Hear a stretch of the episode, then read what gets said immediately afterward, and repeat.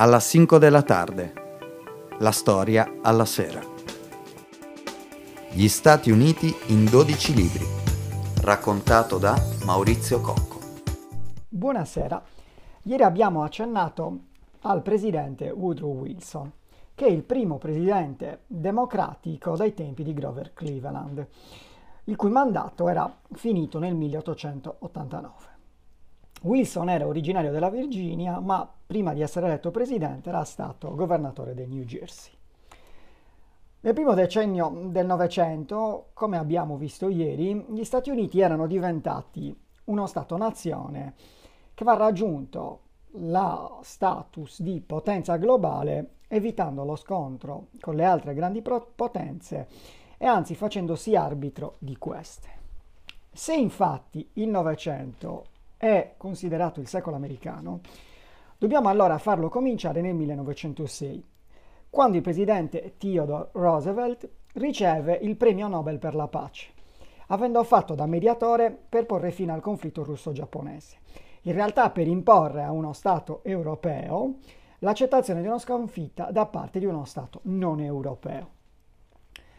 La politica americana in questi anni non è imperialistica, cioè non è la politica di costruzione di un impero coloniale, ma è bensì una politica imperiale. Con questo si intende innanzitutto l'uso del nazionalismo come protezione dei propri interessi.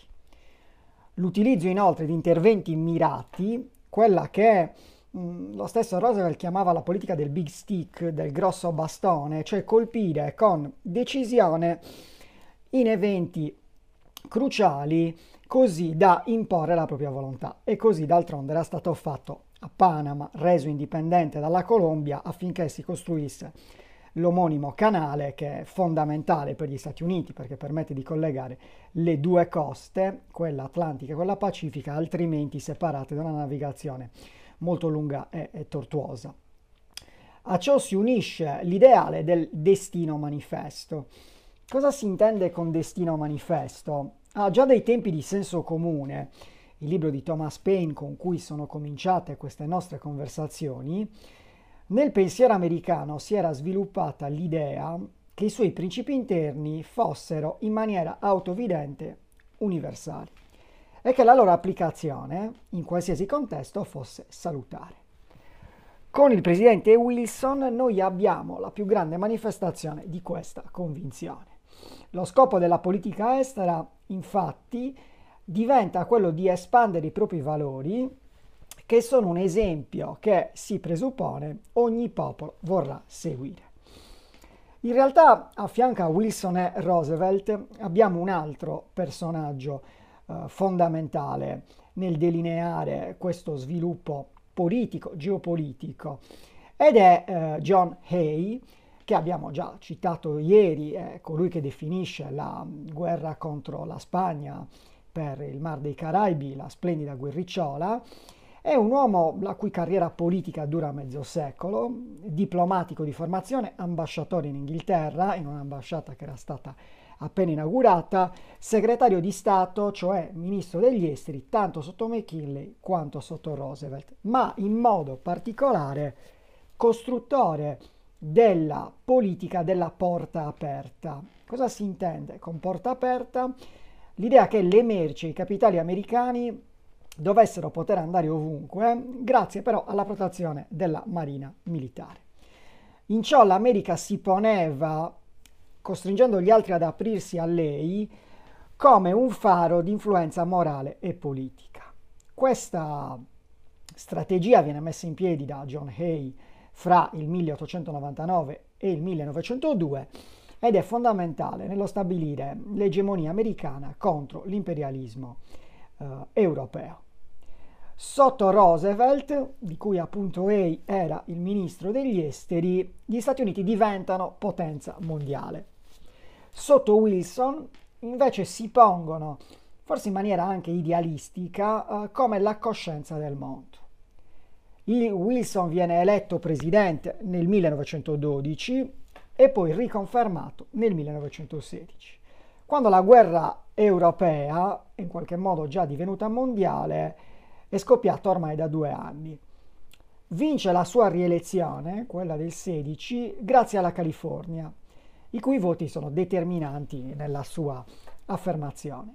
Per tutta la campagna elettorale Wilson presenta il suo avversario repubblicano Charles Hugh, che aveva dalla sua parte i grandi gruppi di affari americani, come il candidato della guerra.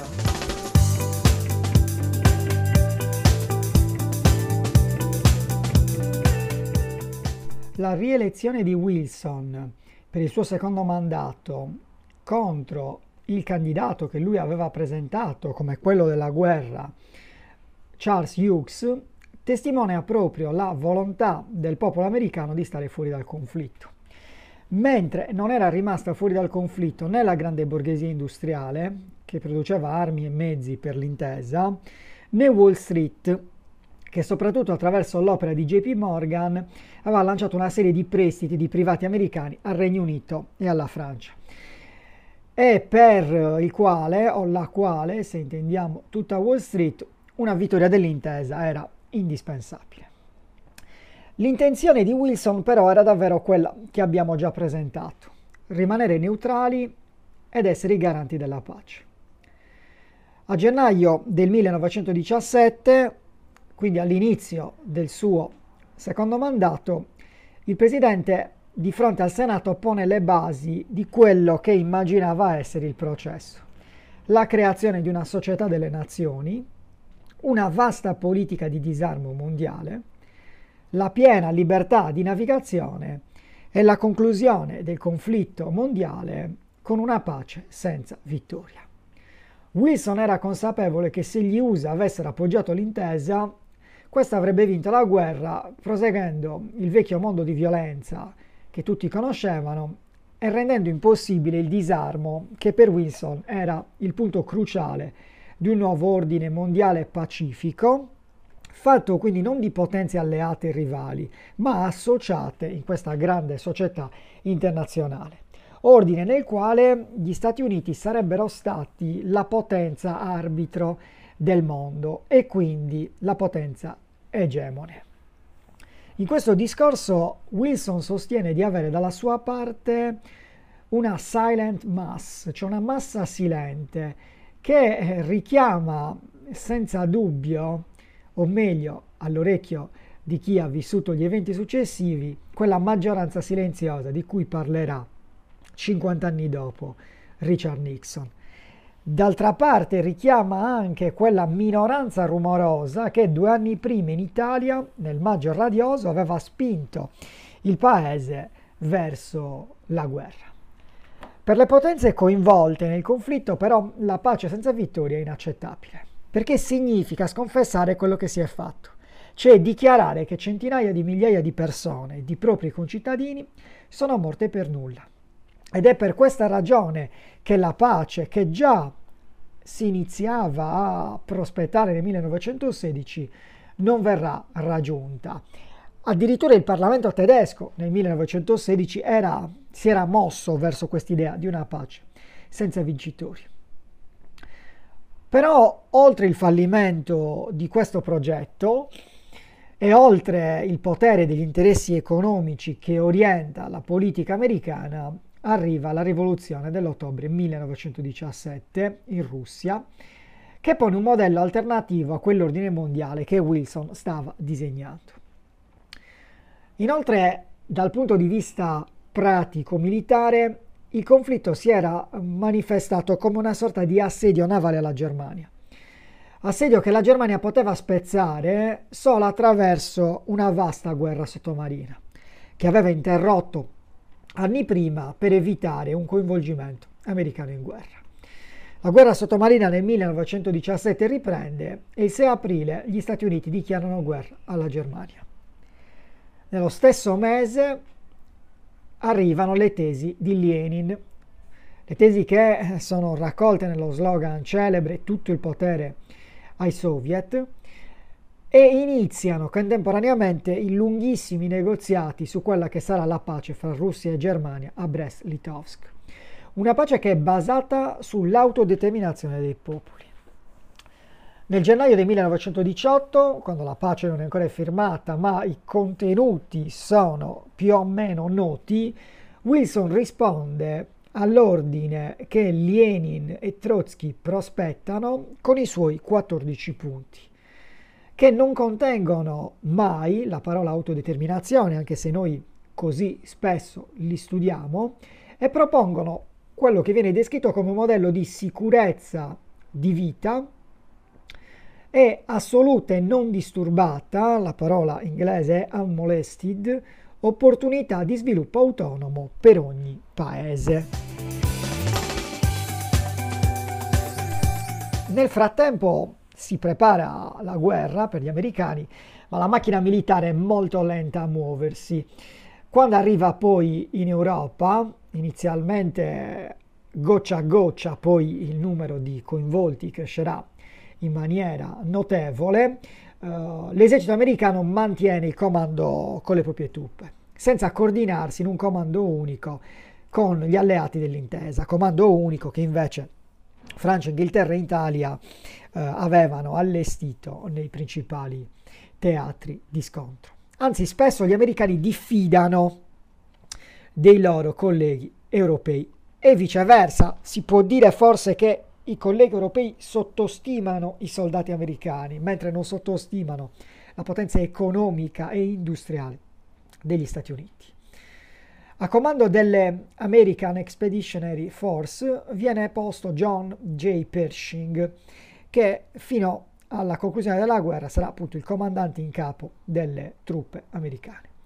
I soldati sono chiamati con il sistema del draft, cioè bisogna necessariamente iscriversi, se si è uomini e si ha fra i 21 e i 30 anni, poi viene estesa questa finestra dai 18 ai 45 anni, in un grande elenco per il quale esistono delle eccezioni, ad esempio di studenti universitari, e da questo elenco si viene estratti. È lo stesso sistema che gli americani continueranno ad usare nelle guerre successive finché conserveranno un esercito, possiamo dire, di leva.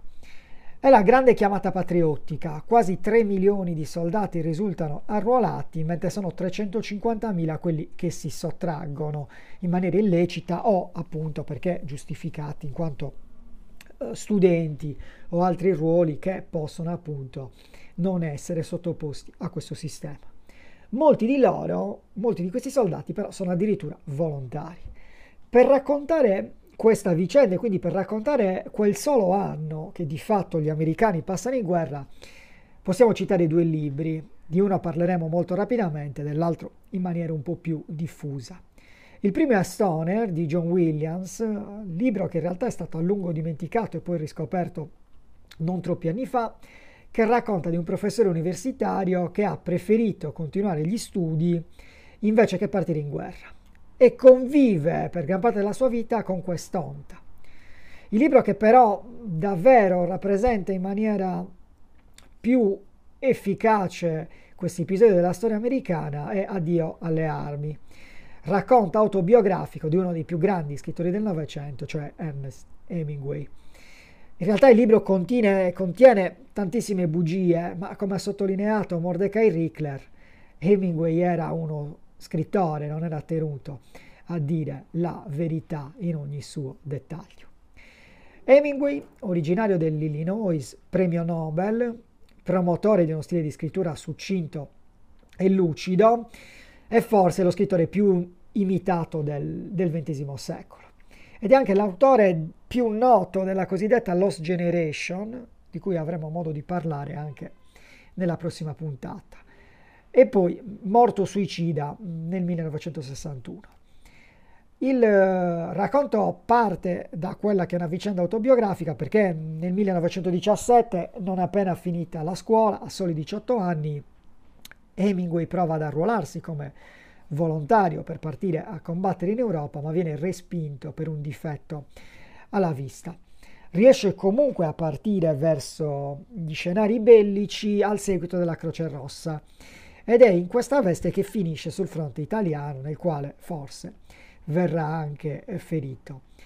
Il libro Addio alle armi, quali, dal quale poi è stato tratto anche un celebre film, racconta del tenente americano Friedrich Henry eh, e la storia mh, si muove un po' fra le vicende della guerra, fra cui la battaglia di Caporetto, la rotta di Caporetto a cui il tenente partecipa e per il, qua, per il risultato della quale rischia la vita, la, la decimazione, e contemporaneamente l'amore con un'infermiera da poco, che ha da poco perso il suo fidanzato, Catherine Barclay, eh, da cui ha eh, verso la fine del romanzo un figlio che nasce però morto, morte che è seguita poi anche da quella della donna.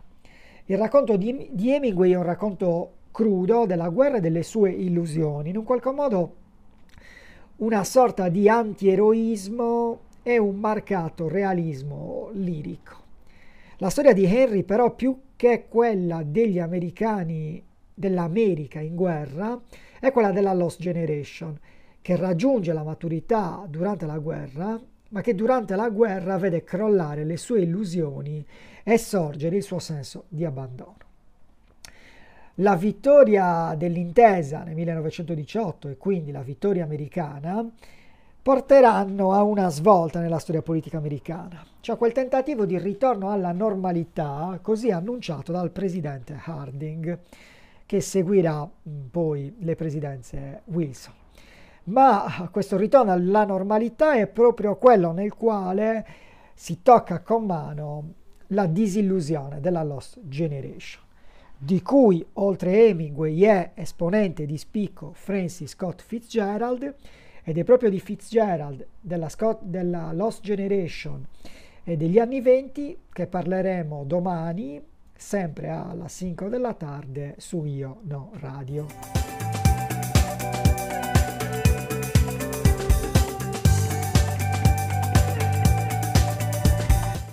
Abbiamo presentato gli Stati Uniti in 12 libri. Lo ha raccontato per noi Maurizio Cocco.